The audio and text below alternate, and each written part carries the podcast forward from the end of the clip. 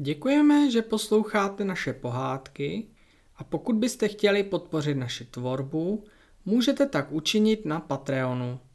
Odkaz najdete v popisku této pohádky. Děkujeme. Sama mezi vlky Máša je holčička nezbedná a rozpustilá, všetečná a zvědavá, prostě malá uličnice. A jak si ráda hraje, se vším, co jí padne do ruky a s každým, kdo jí přijde do cesty. Jednou běžela Máša ke svému kamarádovi Medvědovi lesní cestičkou a vesele si prospěvovala. V lese na mítince ve starém autě, které kdysi sloužilo jako sanitka, žili dva vlci. Věčně byli hladoví a taky zlé naladění. Zaslechli Mášin hlas a hned běželi na výzvědy – když uviděli bezbrané děvčátko, hned se začali mlsně olizovat. Naštěstí se Máša šťastně dostala do Medvědova domečku, vběhla do pokoje a tam uviděla, že medvěd sedí za stolem a před ním jsou rozložené poháry, trofeje a medaile. Díval se na ně a vzpomínal na svoji sportovní a cirkusovou minulost. Když uviděl Mášu, všechny zhrábl a pevně si své poklady přitiskl k hrudi. Věděl, že Máša by si s nimi chtěla hrát. Jedna z medailí však sklouzla na zem, Máša ji popadla a běžela k zrcadlu. Medvědovi se to vůbec nelíbilo a poprosil Mášu, aby mu ji vrátila. Dareba se však schovala v kouzelném klobouku. To je zábava, Medvěd pochopil, že Máša medaili jen tak nevrátí. Zamyslel se a rozhodl se vyřešit to šibalsky. Vymění medaily za nanuk. Ten má Máša moc ráda. Hned se vydal k ledničce. Netušil, že skrz okno sledovali hladoví vlci každý jeho pohyb. Když otevřel ledničku, div jim oči nevypadly. Uviděl totiž, co všechno tam má klobásky, párky, šumku a ještě spoustu dalších dobrot. Vlkům se na ně začaly zbíhat sliny. Vyhladovělí vlci vymysleli plán. Unesou Mášu a za její vysvobození budou chtít všechno, co má medvěd v ledničce. Už si představovali, jak sedí na palouku a pochutnávají si na tom výkupném. Medvěd měl v tu chvíli úplně jiné myšlenky jak by Mášu vyprovodil přes práh a mohl se zase věnovat svým pohárům a trofejím. Vzal si udici a podběrák a předstíral, že půjde na ryby. Máša se hned nadšeně přidala, že půjde s ním. Jenže ze dveří vyběhla jako první a medvěd jí je zabouchl rovnou za zády. Vlci se zatím venku připravili krabici, která vypadala jako dortová krabice a přivázali k ní provázek. Teď jen netrpělivě čekali. Dortík, vykřikla Máša, když krabici uviděla. Sehnula se, aby ji sebrala, jenže ta před ní poskočila. Znovu a znovu Máša si za ní.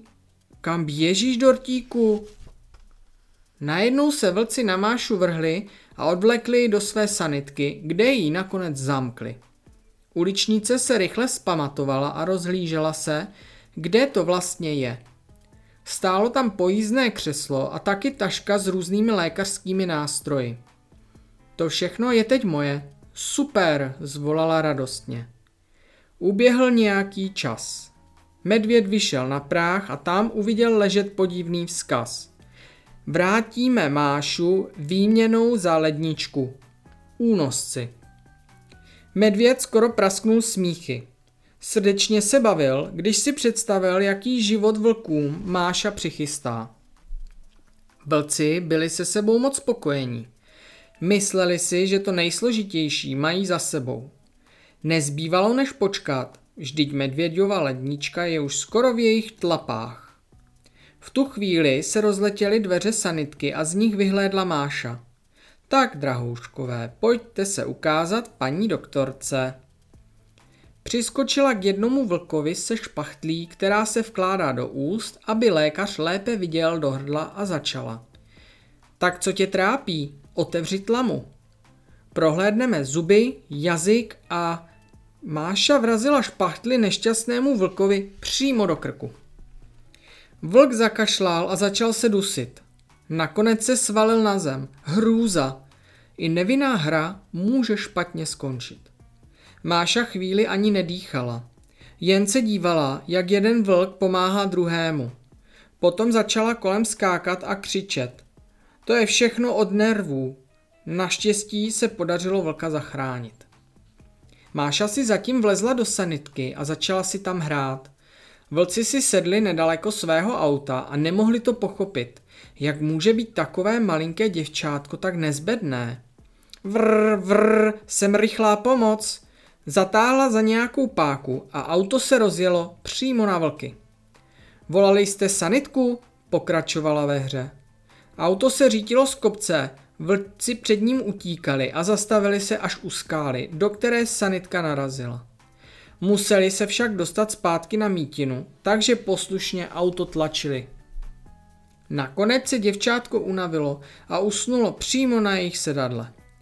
Jak byli vyčerpaní vlci, to se ani nedá popsat.